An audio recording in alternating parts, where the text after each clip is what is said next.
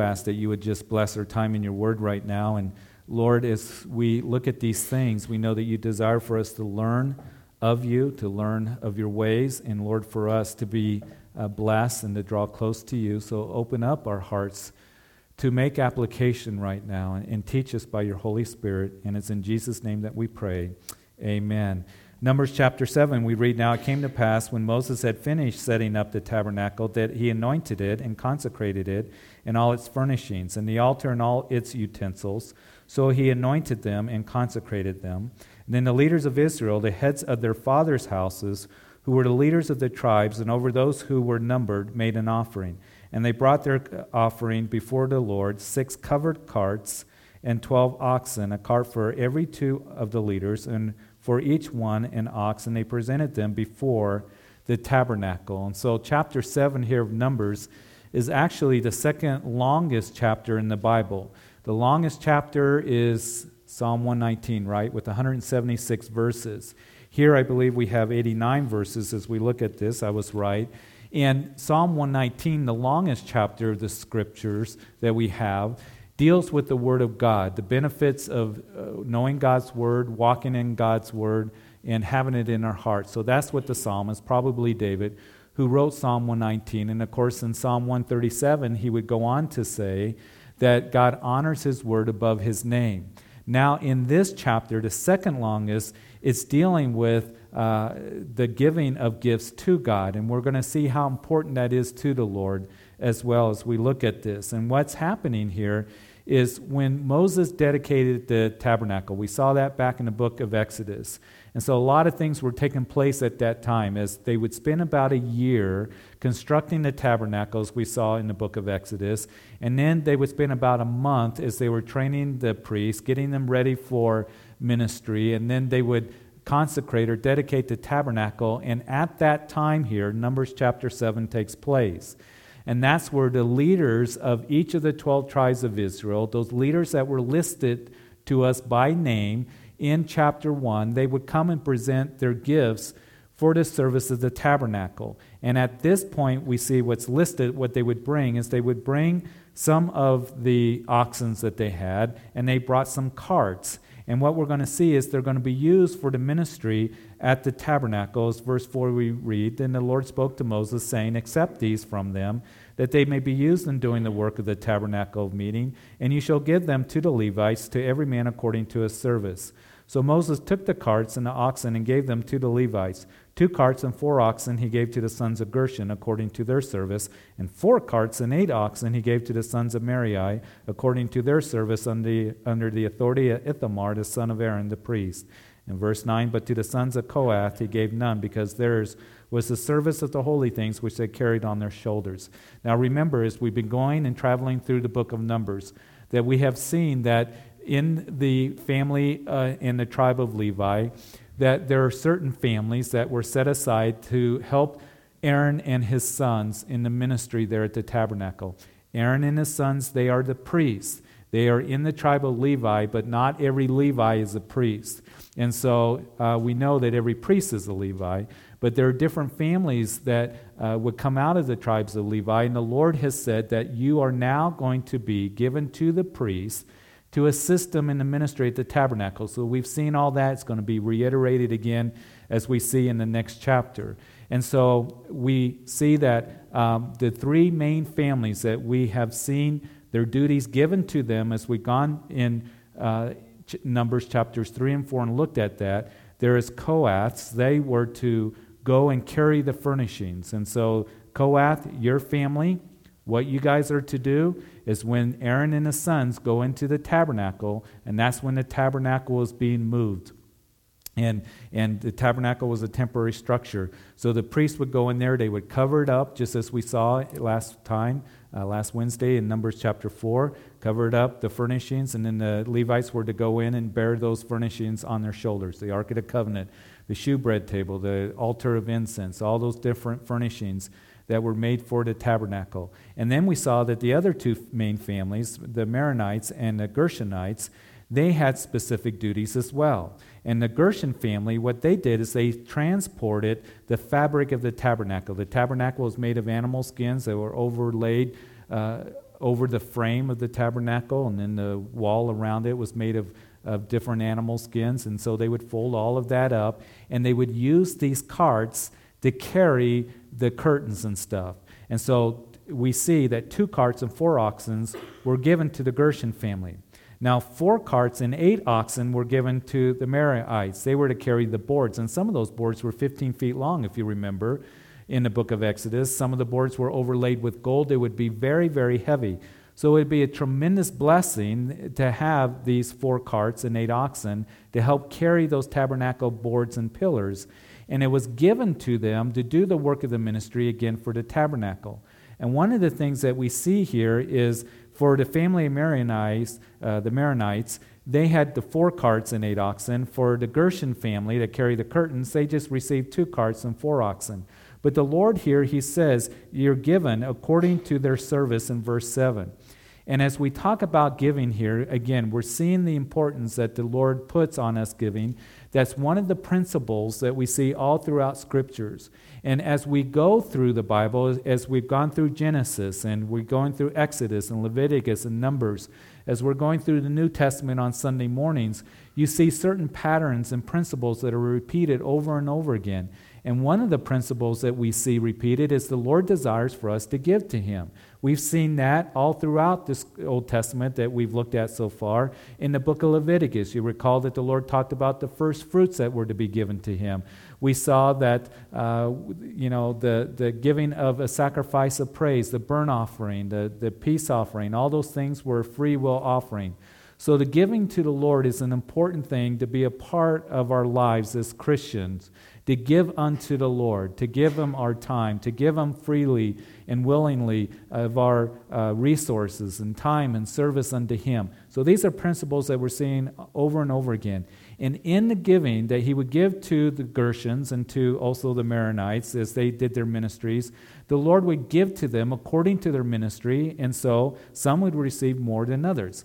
But the point that I want to make tonight is, is that brings me great rest, uh, rest in the fact that the Lord's going to give to us here. As, as we have a ministry here, ministering unto the Lord, as we are investing in the kingdom of God, He will give to us, provide for us, so we can do the ministry that He's called us to do. Now, it may not be the same as the church down the street, right? Or the big church that is downtown or whatever it might be. And that's okay.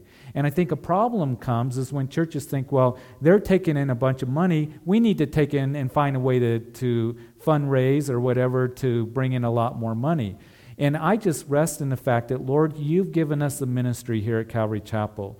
You've raised up this church so we can teach through the Bible, verse by verse, chapter by chapter, so people can grow in God's Word. And you're going to provide for that as we do that. And as He gives it to us, we're able to do those things. And so I'm very thankful for it. I don't have to think, okay, I want to have a brand new big building like somebody else, or we should build a big gym or whatever it might be. Lord, where you guide, you do provide. And as you're guiding us here, and whatever you have for us, and as we expand and as we grow, you're going to provide for that. So I don't need to worry about that. And so here he was given to those different families what it was needed so they can do the ministry there at the tabernacle. In verse 10, now the leaders offered a dedication offering for the altar when it was anointed. So the leaders offered their offerings before the altar.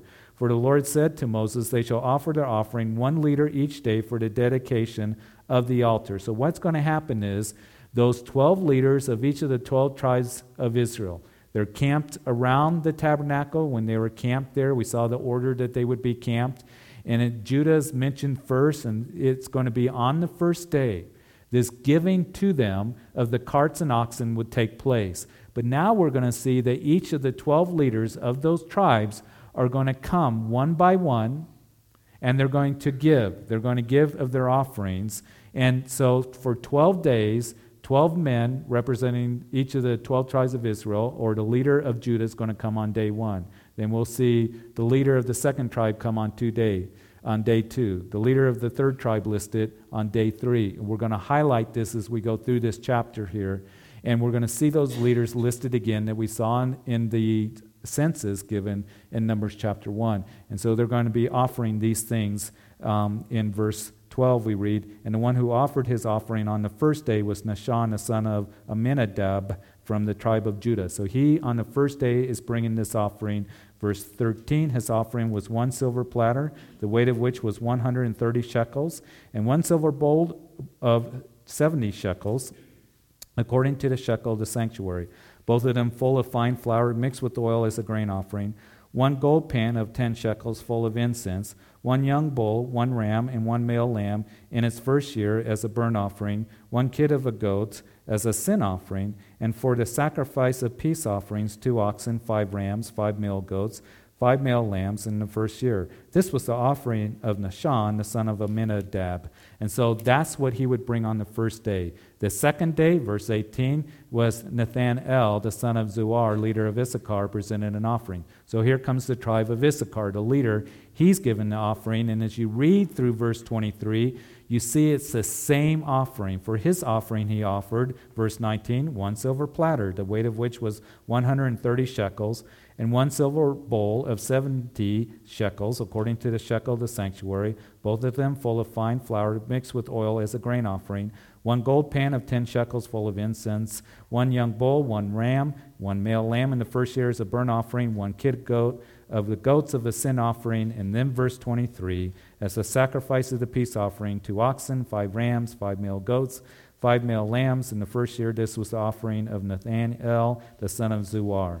And so bringing the same thing. Now, what I'm going to do for the rest of the chapter, forgive me, I'm not going to read through this. It's repetitious. It's the same offering, but I'm going to highlight here each of the days. So in verse 24, on the third day, Eliab, the son of Helon, leader of the children of Zebulun, presented an offering.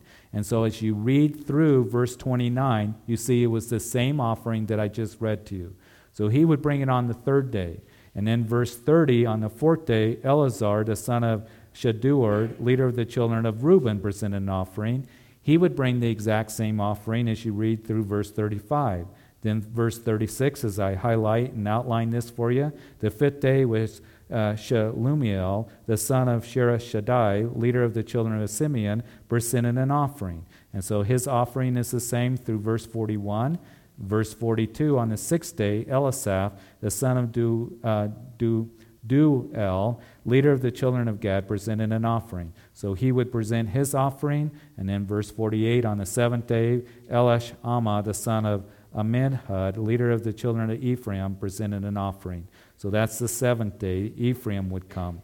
Then in verse 54, on the eighth day, Gamaliel, the son of Peda, uh, Pedahzur, leader of the children of Manasseh, presented an offering. So his offering, again, listed through verse 59. Verse 60, on the ninth day, uh, Abidan, the son of Gideoni, leader of the children of Benjamin, presented an offering, and his offering is listed there through verse 65. Verse 66, on the tenth day, uh, Ai, um, Ai, Ezer, the son of Ammishaddai, leader of the children of Dan, presented an offering. So his offering again listed through verse 71.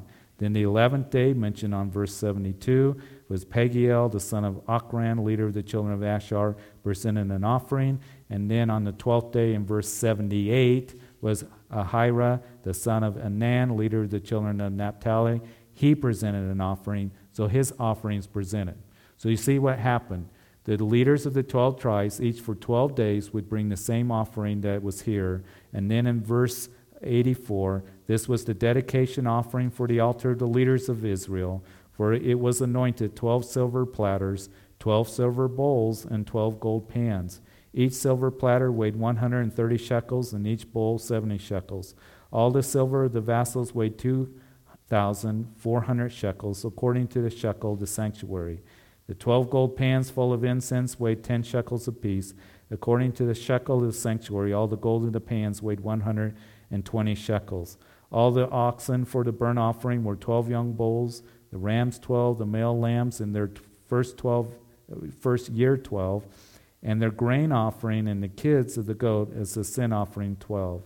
In verse 88, and all the oxen for the sacrifice of peace offering were 24 bulls, the rams 60, the male goats 60, the lambs of their first year 60. This was the dedication offering of the altar after it was anointed. And now, when Moses went into the tabernacle meeting to speak with him, he heard the voice of one speaking to him from above the mercy seat that was on the ark of the testimony, from between the two cherubim. Thus he spoke to them. One thing that we can learn from this chapter again, a lot of repetition, a lot of details. Why do we have to read all of this? Because God is in the details, isn't He? Just as He went through all the names there that are listed in the census, he knows us, He knows our name, and that brings great comfort to me. But also, as you give to the Lord, He knows that. He knows your service to the Lord, and He knows what it is that you give to the Lord. And so, this list here of all these gifts that were given, and it may be repetitive, but the thing is, perhaps you've been given to the Lord, maybe the same tithe check over and over again, and you begin to wonder, Lord, do you see what it is that I give? For each month, when I give of the tithes or I give of the offering, he does see it. And he makes note of it, and it's important to him. The thing that the Lord desires for us to do is to give with a heart that is willingly able and, and, and wants to give, a heart that is cheerful about giving, and a motivation that, Lord, I want to give to you because of my love for you, and I want to invest in the kingdom of God. And I think that giving can be one of the hardest things that Christians think that they need to do or, or called to do, and that is to give, to give a tithes, to give a money, or whatever it is. I want the Lord to put that on your heart and to see how valuable it is to the Lord for you to give whatever He puts on your heart, but to give freely and willingly with the cheerful giver is what the Lord loves, as the New Testament says, and out of a love for Him, and to understand something that it is important to Him. And He takes note of it. And great will be your reward as you invest in the kingdom. And the Lord says, Store up your treasures in heaven where it won't be destroyed, where rust won't come in and, and come in and thieves come in and take it and break it and all of this. But invest in the kingdom of God because those are eternal riches. And your investment, you're going to get a great payback on it. And uh, the riches of the world can go away. It's a lot of discussion about that today in the world as we've seen the markets kind of tank and everything else. But you give to the Lord. Make it a priority in your life. Don't say, well, you know what, if I made more money, then I'll give to the Lord. Because then you make more money, and then you say, well, if I make more money, then I'll give to the Lord. However, the Lord leads you, however, you know, that is, He puts it on your heart, what He puts on your heart, trust in Him and know that He'll bless you for that and know that you are investing in eternity. So take note of, of, of, he does take note of the things that we give to him, and it is important to him. Chapter 8 And the Lord spoke to Moses, saying, Speak to Aaron and say to him, When you arrange the lamps, the seven lamps shall give light in front of the lampstand. And Aaron did so. He arranged the lamps to face toward the front of the lampstand, as the Lord commanded Moses. Now, this workmanship of the lampstand was hammered gold from its shaft to its flowers it was hammered work according to the pattern which the Lord had shown Moses. So he made the lampstand. So here in Numbers chapter 8, the lampstand, which was one of the furnishings in the holy place, right? As you walked into the tabernacle, there was the holy place, and on the left hand side, there was the seven branch uh, golden menorah that's being spoken of. Now, at the end of chapter uh, 7, we saw that Moses would go into the second room behind the veil what, that was called the Holy of Holies, and that's where the Lord spoke to him. The Lord spoke to him from between the cherubim, that was the mercy seat that sat on the Ark of the Covenant. And you recall when Moses was told to build the tabernacle, and again, remember back in the book of Exodus that Moses built the tabernacle after the pattern that I showed to you. It wasn't that Moses and some of the leaders got together and said, hey, let's build a tabernacle and let's make it this way. Or the children of Israel all wanted their two cents and how the tabernacle should be constructed. Moses, here's the intricate details of the tabernacle. And so the Ark of the Covenant was in the Holy of Holies. Only Aaron, the high priest, and of course Moses, as we read at the end of chapter 7, would be allowed in the Holy of Holies. And the Lord said, I will meet with you between the cherubim and I'll speak with you, Moses. And that's what we saw. In the holy place, the seven branch golden menorah on the left hand side, it was the only source of light in the tabernacle. We've talked about it, its detail that was given to us in Exodus chapter 25. And it was the most intricately uh, designed of all the furnishings with the flowers and the almonds made of all gold on each of the branches and, and all of this. It had bowls on top of each of the seven branches with oil in it and wicks. And the priests were to fill up the bowls with oil, make sure that the light was burning. And we talked about how that the lampstand was to be representative of the nation, that the nation was to be a light to the other nations. But also how it speaks of Jesus Christ, who declared to be the light of the world. But it also speaks of the church, I believe. Because in Revelation chapter 1, we see Jesus what? He's standing in the midst of seven golden lampstands. Now, those lampstands are not the same as the seven branch menorah, but it has the same idea. Jesus would give us, or John would see that vision of Jesus standing in the midst of seven golden lampstands, those lampstands each representing one of the churches that was there in proconsular Asia. So it tells us a couple things. Number one, that we as the church, we are to be a light. You and I individually, Jesus said, You're the light of the world, but we corporately are to be a light. And that's my prayer for Calvary Chapel and for the other churches that, that really have given their hearts to the Lord and believe in the Lord, that, that we are light in the darkness that is out there, that we would be a lamp on a hill, that we wouldn't put it under the bed or under a bushel, but we would be shining forth to be a light. And so that's what makes Revelation chapters 1, 2, and 3 so powerful is Jesus, first of all, standing in the midst of the church. He's into the church, folks, and he's in the midst of the church. Sometimes I see people just, and even Christians, I don't go to church, you know, church this and church that, and churches are, you know, a bunch of hypocrites and all of this. Understand this that Jesus loves the church, and he's into the church, and he's in the midst of the church. He was in the midst of those seven lampstands. And what he does in Revelation chapters 2 and 3, and he turns to each one of those lampstands or each one of those churches, and he begins to address them. He writes a letter to them, and he commends them on the things that they were doing well, and then he rebukes them on the things that they weren't doing well and where there was sin and they needed to repent. And so it's a powerful, powerful portion of Scripture there in the book of Revelation. And as I look at it, I think, okay, I want to pay especially attention to what Jesus has to say to each of those seven churches so my light continues to shine. So, the first church, the church at Ephesus, that I commend you on your works and you stand on truth and you declare those who are false. And, and all of this he commends them on. But then he turns around and he says, But one thing I have against you is you've left your first love. So, you need to go back to it. And if you don't, I'm going to remove your lampstand. So we can take note, can't we? That it's just not about doing things, but it's loving the Lord. And He needs to be our first love for our light to continue to shine in this community. You see what I'm saying? And I pray for us that as people come into this place, that they, yes, we stand on truth. Yes, that we are ones that were doing the work of the ministry. That was the church at Ephesus. But I pray that more than anything, that they would see that we love the Lord and that's where our light is really going to shine.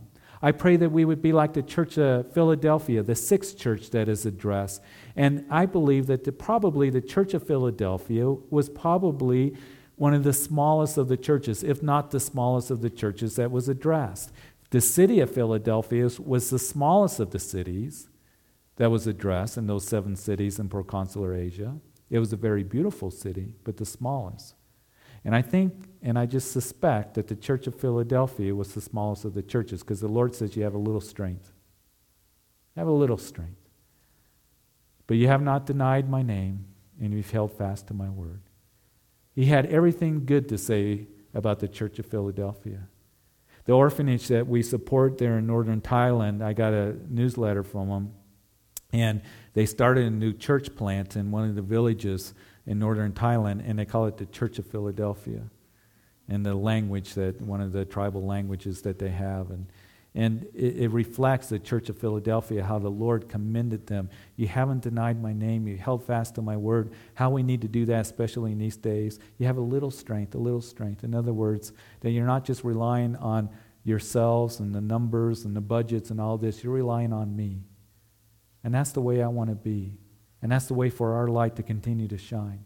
To the church of Laodicea, he would say, the seventh church, that he would say to them, You guys see yourselves as being rich and, um, and being big and powerful and popular and having no need, but the Lord saw them in his eyes as being naked, wretched, miserable, and poor. And so we learn some powerful lessons in that. And that's why in the church of Laodicea, by the way, that Jesus says, And behold, I stand at the door and knock. We use that verse in evangelistic you know, events and stuff, and that's fine. Behold, I stand at the door and knock. And if you open the door, I will come in and sup with him and you with me, speaking of fellowship. But what the Lord was saying in that letter to the church of Laodicea, I'm standing at the door. Why don't you let me in? I want to be in your hearts, truly in your hearts. So we are to be that light, and that's my prayer, especially in these days, that we are light to this community. People would see the love of Jesus Christ. And as we just hold fast to his name and to his word, that that would be noticed as well. And so the lampstand. And then we're going to see the dedication of the uh, Levites. We saw the dedication and the consecration of the priests in Leviticus chapter 8. Now we're seeing the dedication and the consecration of the Levites here in Numbers chapter 8, verse 5. And the Lord spoke to Moses, saying, Take the Levites from among the children of Israel and cleanse them ceremonially. Thus you shall do to them to cleanse them, sprinkle water of purification on them, and let them shave all their bodies, and let them wash their clothes, and so make themselves clean. So they were to be washed with water. You recall in Leviticus chapter 8 that the priests were to be washed with water there at the tabernacle, weren't they? Again, we see patterns throughout the scripture. And those of us who say, you know what, Lord, I want to consecrate myself, I want to dedicate myself to you. We can do that because we've been washed by the blood of Jesus Christ, haven't we? We've been washed by the regeneration of the Holy Spirit, as Titus tells us. That is, the Holy Spirit is in our hearts. We're a new creature in Christ. And we wash ourselves with the water of the Word. So those things take place as we dedicate ourselves to the Lord. This washing, the washing of the blood of Jesus as we come to Him. The Holy Spirit. We cannot do ministry without the work of the Holy Spirit. And that's one of the emphasis that I see sometimes with those who like to, to really emphasize that doing the work of the ministry and serving the Lord and all that, that's great. But you see, you got to remember, it isn't out of our own energies. It's got to be the work of the Holy Spirit in us. Jesus said, Without me, you can do nothing. I need the Holy Spirit in my life, the regeneration of the Holy Spirit that has changed my heart, and then being filled with the Holy Spirit. And we see this anointing with oil with the priest. We need to be anointed with the Holy Spirit to do what it is that God has called us to do. Because without me, Jesus said, again, you can do nothing. It isn't about your fleshly desires. It's about submitting to the Lord and abiding in Him and allowing Him to work in your life. So, all this that we see, but here's the interesting thing. After they were sprinkled of purification on them, verse 7, then let them go and shave their bodies and let them wash their clothes and make themselves clean. So, we are clothed with the righteousness of Jesus Christ, aren't we?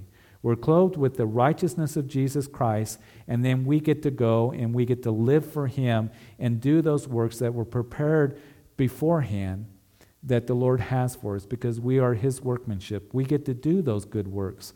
We as we dedicate ourselves to Him. Dedicating ourselves to Him means, Lord, I want to walk in your ways. I want to serve you and whatever you have for me.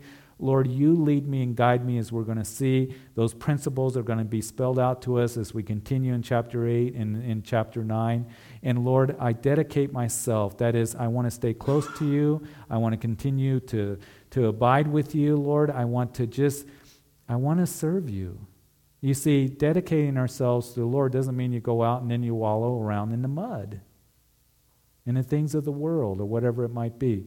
But Lord, I want to just serve you. I just want Lord, to stay close to you. And so here, let them shave their bodies, let them wash their clothes, so make themselves clean, and let them take a young bull with its grain offering, a fine flour mixed with oil, and shall take another young bull as a sin offering.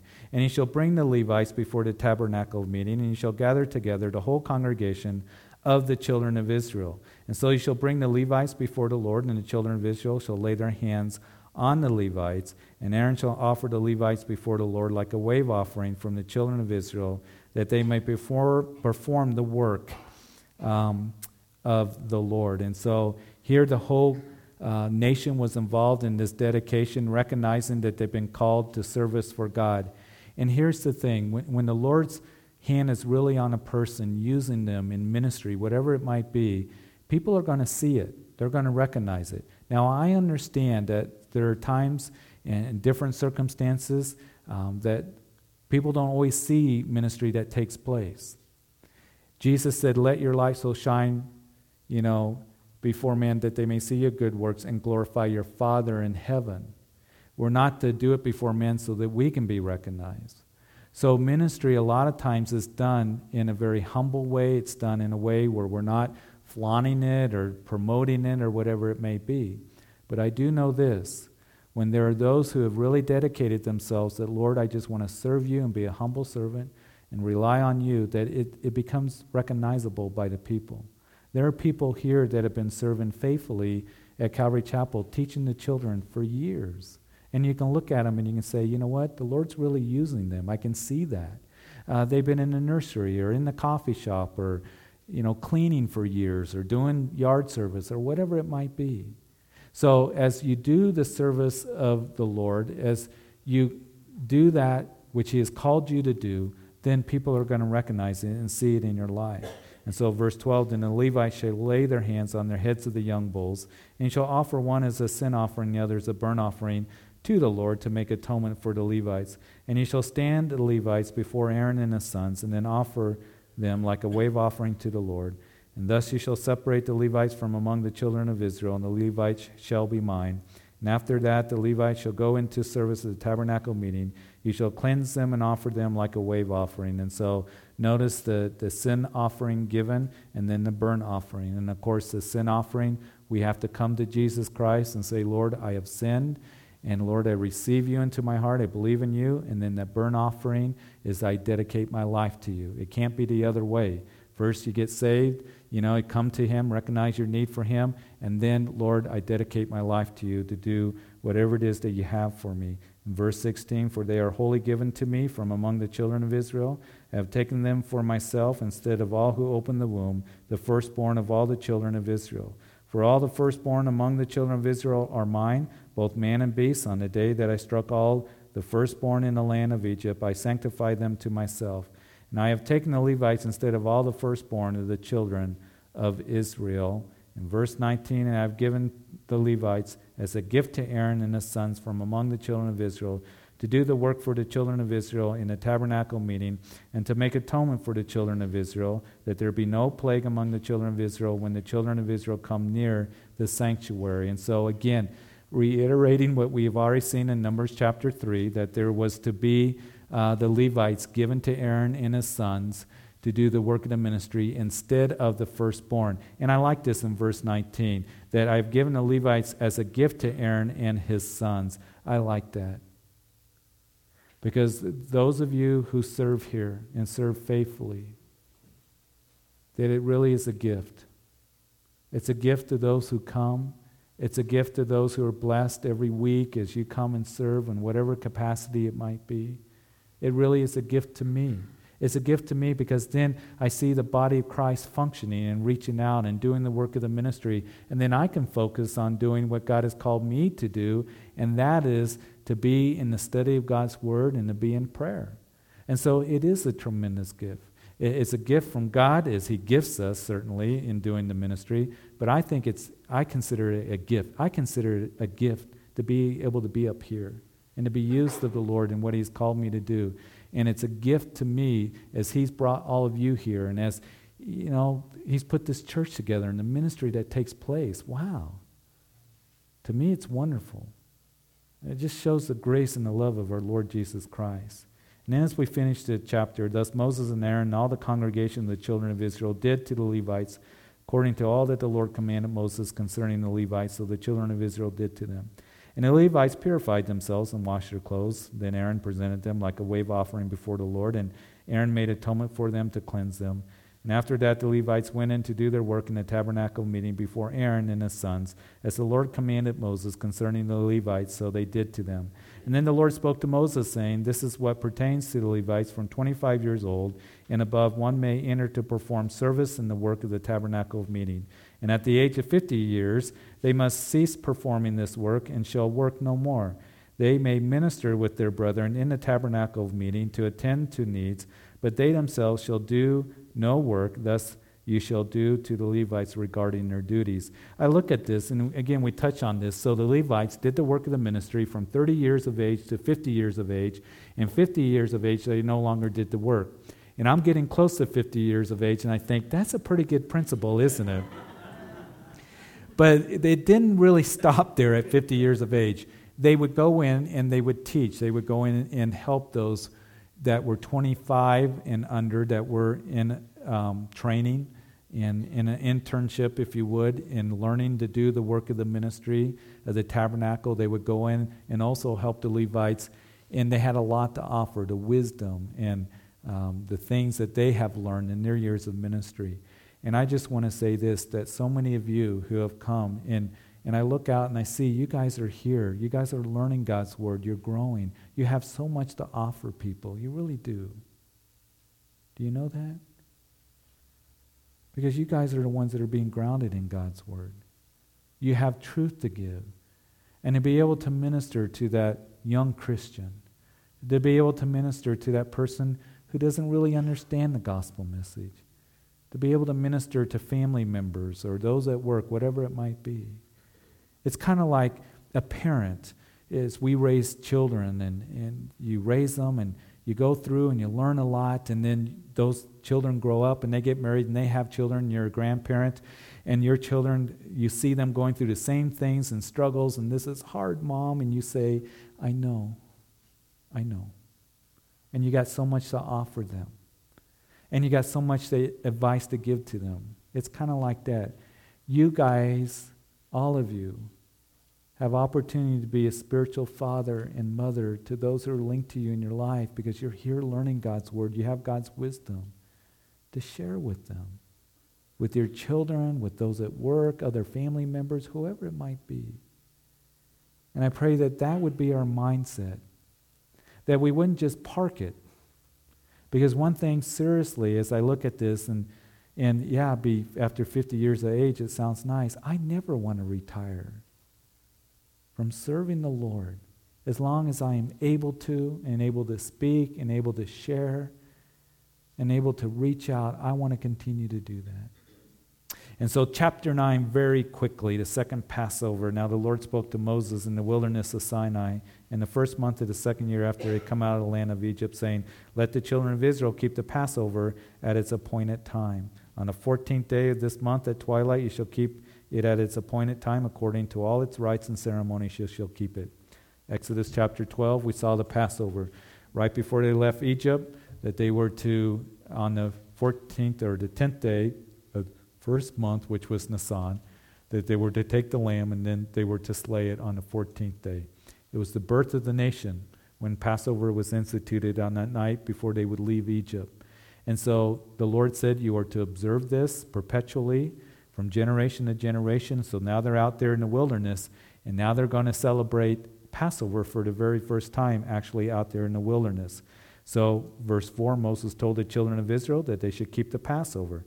And they kept the Passover on the 14th day of the first month at twilight in the wilderness of Sinai, according to all that the Lord commanded Moses, so the children of Israel did. And of course, we've talked extensively, even as we're going through Matthew's gospel, how Christ is our Passover, as Paul would write in 1 Corinthians chapter 5, verse 7. And so here they're told to keep the Passover, just as the Lord told them. And again, a little side note that I mentioned this that throughout much of their history, they did not keep the Passover. And in Second Chronicles chapter 36, towards the end of Judah's, you know, um, the reign of Judah before they were taken off into captivity by the Babylonians, Josiah, that last revival that took place, he reinstituted Passover, and it says specifically in Second Chronicles 36 that they had not observed Passover since the days of the judges. So, all during the days of the kings, there's indication that they didn't observe Passover. Even Saul is king, the first king, David, Solomon, when the nation was split after that. And I think that really led to them just continuing in, in idolatry and, and turning to other false gods because the Lord would come back and say, Listen, don't you remember that I am the one, I'm the Lord that brought you out of Egypt? I'm the one that gave you this land, not these idols. The foolishness of, of worshiping these idols, turn back to me. And so Passover was to commemorate how the Lord brought them out of Egypt and was going to give them the promised land. And they did not celebrate it and observe it for year after year after year after year after year. And so they had forgotten. They didn't remember or didn't become important to them. So the Lord comes along and he institutes a new covenant, a better covenant, my body broken for you, my blood shed for the forgiveness of sin. Do this in remembrance of me. And that's why we do communion during the Easter week, the first Sunday of the month in two weeks, or a week from this Sunday actually, we'll be taking up communion. But then we're also going to take it on that Wednesday of of Passion Week or Easter week. We're going to do Good Friday communion. We're really going to remember what Jesus Christ has done for us and going to the cross at Calvary. And we need to keep that always in our hearts, tucked away. Lord, what you've done for me and dying for me shedding your blood for me. And I have salvation and forgiveness. Oh, thank you, Lord. And so it keeps us close to Him. And that's why the Lord said, Do this in remembrance of me. They didn't do the Passover for many years. Here they're told to do it. And so, verse 6 now there were certain men who were defiled by a human corpse, so they could not keep the Passover on that day. And they came before Moses and Aaron that day. And those men said to him, We became defiled by human corpse. Why are we kept from presenting the offering of the Lord at his appointed time among the children of Israel? And Moses said to them, Stand still that I may hear what the Lord will command concerning you. So here it is. They're to observe Passover. Something happened with some of the people, perhaps sleeping next to their wife, and their wife died or something, or their child died, and they were holding their child. And so they were considered ceremonially unclean. They could not observe the Passover. So they come to Moses and they say, Listen, we wanted to observe the Passover. What do we do? And so Moses said, Stand still that I may hear what the Lord will do concerning you. That's good advice, isn't it? If anybody ever comes to us with a concern, um, anything that they, they come to us uh, concerning uncertainty, we need to say, you know what? Stand still and know what God has to say concerning this situation. When it comes to our own lives, we need to learn to stand still and see what the Word of God has to say, what the Lord would say to our hearts in that still small voice. In Isaiah chapter 30, Woe to the rebellious children of Israel, for they seek counsel, but not of me. And what they were doing at that time is that they were going to Egypt, the world, to align with them so they can go against the Assyrians who were a threat to the house of Israel. And the Lord said, It's not going to work. Going to the world is not going to help you. Those fast Arabian horses, but in quietness will be your strength. And as you come to me in counsel, I will be a voice behind you saying, This is the way, walk in it. Go to the right, go to the left. He did not say, I might be a voice. He said, When you come to me for counsel in quietness before me, as you seek me, as we know God's word and what He has for us in our lives, that as we stand still and seek Him, He will be that voice saying, This is the way, walk in it. And so He guides us and directs us. And so Moses saying that, the Lord spoke to Moses, verse 9, saying, Speak to the children of Israel, saying, If any one of you or your posterity is unclean because of a corpse, or is far away on a journey, he may still keep the Lord's Passover. On the fourteenth day of the second month, verse 11, at twilight they may keep it, and they shall eat it with unleavened bread and bitter herbs. So they were delayed a month. They would celebrate it a month later, the Passover. And so they shall leave none of it until morning, nor break one of its bones. According to all the ordinances of the Passover, they shall keep it. But the man who is clean and is not on a journey and ceases to keep the Passover, that same person shall be cut off from among his people, because he did not bring the offering of the Lord at his appointed time. That man shall bear his sin. And if a stranger dwells among you and would keep the Lord's Passover, he must do so according to the rite of the Passover, and according to its ceremony. You shall have one ordinance for both the stranger and the native of the land. In verse 15, now on the day that the tabernacle was raised up, the cloud covered the tabernacle, the tent of the testimony, from evening until morning. It is above the tabernacle like an appearance of fire. So it was always the cloud covered it by day, and the appearance of fire by night. And whenever the cloud was taken up from above the tabernacle, after the, that, the children of Israel would journey, and in the place where the clouds settled, there there is children of Israel would pitch their tents.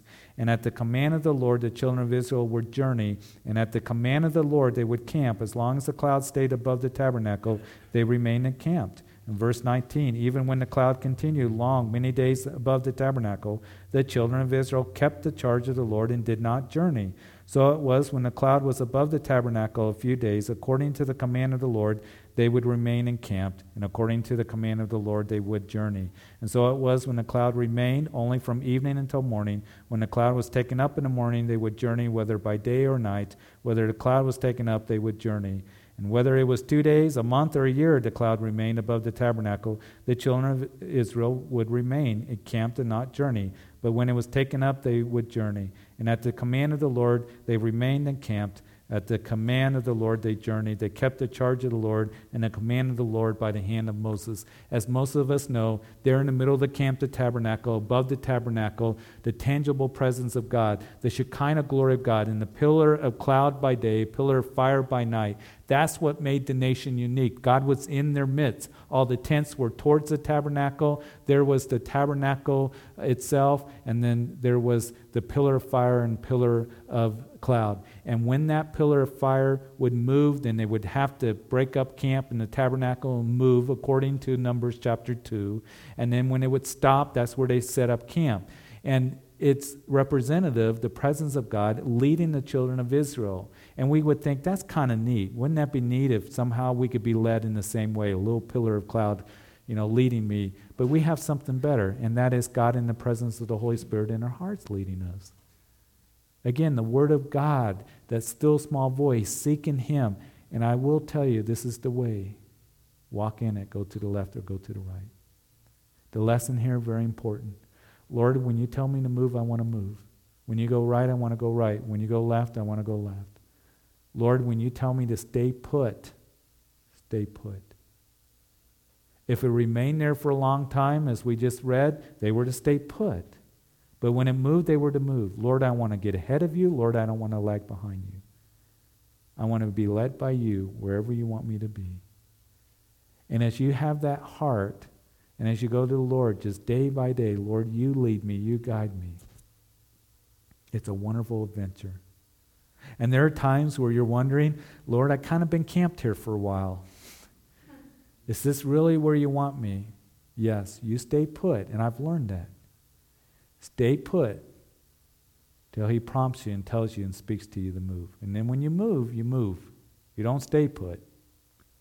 It's just the leading of the Lord in your life as he guides you and directs you. And that's something that he desires to do for every single one of us. Father, we come tonight and we thank you for this time. We thank you for these principles and truths that are spelled out to us. And Father, right now, as we're going to spend some time in worship, I, I pray if there's anyone here that perhaps is wanting to seek you in direction, that, Lord, that right now, that we would be still before you, give our hearts to you, and Lord, that we would know that you desire to speak to us, that we would wait on you, and Lord, that we would just um, keep looking to you. Father, we thank you for your faithfulness and for your love.